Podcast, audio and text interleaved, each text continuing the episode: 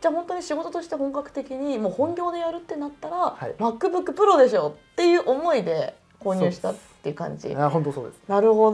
ど、えその時ってよし買うぞってするって変えたんですかそれともこのご質問いただいた方たちのようにはい悩んだりだとか、ああ高いなと思ったりという気持ちはあったんですか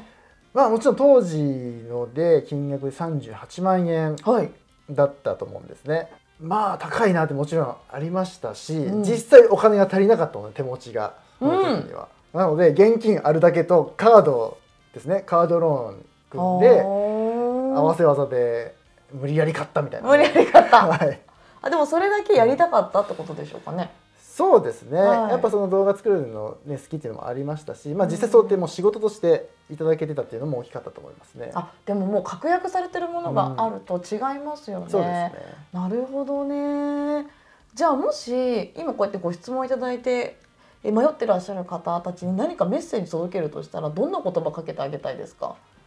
まあ、確かに38万円っていうのはね高いですね今でももちろんす安くない金額なんですけれども、まあ、このチャンネル名通りですね、まあ、動画編集で月3万円っていうね、まあ、これ副業レベルで全然いける話なんですけれどもその3万円稼げるとしたらどうでしょうかね大体3万円だと1年ちょっとで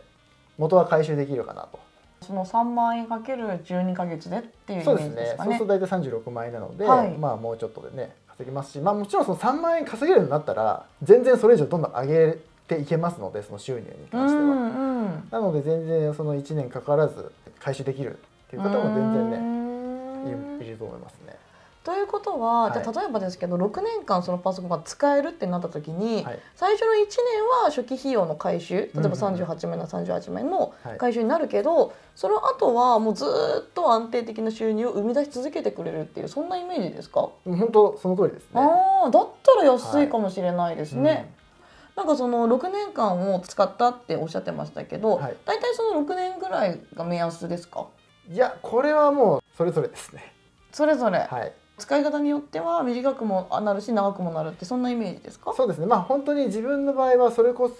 ここに来てやっぱはりい受注する量がかなり増えたっていうのもあって。はい。そうすると1台ではもう足りないというか、うっんうん。ていう状況になってしまったのでこれはちょっと新しいの買わないとちょっと追いつかないなっていうところも実際あってそれで買い替えたうーとんあ、じゃあもう二台今使ってるってことですか。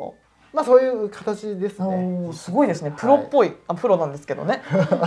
みんなそれぞれに思うことってあるとは思うんですけど例えばそのパソコンの私のイメージってはい3年ぐらいで買い替えなきゃいけないみたいなイメージがあるので、はいじゃあもし仮に3年ごとに買い替えろって言われると、はい月3万円稼いでもなんかちょっとってやっぱり思うじゃないですか、それがもっともっと使えるのであればああそうなんだって肩の荷が下りるって心が軽くなる人っていると思うんですね。はいであの私鈴木さんを見ていてあこんな方法あるんだっていう、んさらにそれを長持ちさせた裏技みたいのを